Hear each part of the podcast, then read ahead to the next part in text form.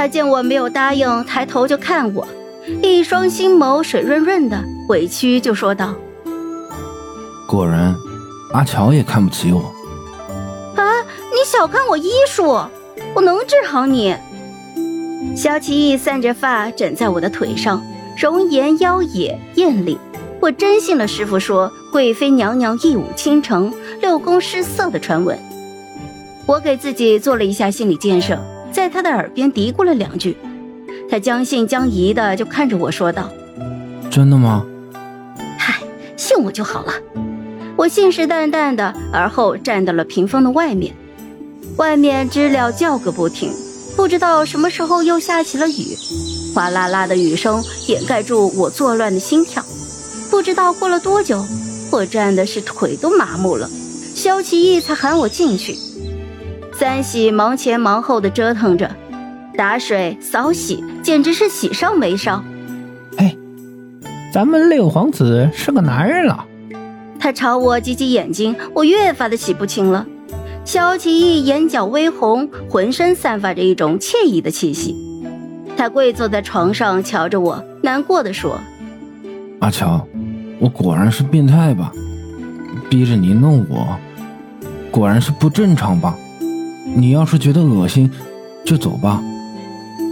我实在看不得他这副可怜的样子，烦躁的推了推他，他一下子就从床上摔了下来，磕到了胳膊。小奇异坐在地上看着我，惨淡的一笑：“ 阿乔，你分明是厌恶我了，我就不是个正常男人。”别胡说八道！来，起来，你可以的，只是要迈过去你心里那道坎。有一个秘密，只有我跟萧齐义知道。贵妃临死那晚，皇上用强折磨了她一整晚。萧齐义躲在柜子里，听着他母妃求饶、哭泣的声音。第二天，贵妃就自缢了。自那以后，萧齐一一想到这种事情就觉得恶心。唉，师傅，这活儿不好干呐，不该贪你给的那包银子。一早，萧齐义换床单的事情传遍了景明宫。春芳看我越发的鼻子不是鼻子，眼不是眼的。午膳的时候，我不小心洒了一杯茶在萧齐义的身上。春芳两步上前，抓住我的胳膊，就狠狠地抽了我两个耳光。饶是我，也被打懵了。指甲修得尖细，在我的脸上留下了几道血痕。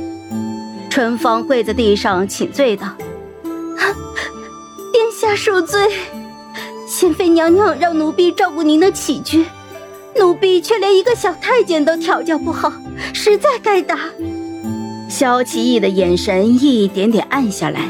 像是外面乌云盖顶的天色，他走过来，捏着我的下巴，仔细看了看我的脸。我看到他垂在身侧的拳头青筋暴起，就知道他控制不住情绪了。这两年他在外面是人人称赞的六皇子，可是回到景明宫，谁都知道他冷漠的很，平日里话都不爱说。萧齐平静的说道：“三喜，把他给我拖出去。”啊殿下，奴婢可是贤妃娘娘派来的。好了，本集故事就到这儿，我们下集见，记得订阅和点赞哦。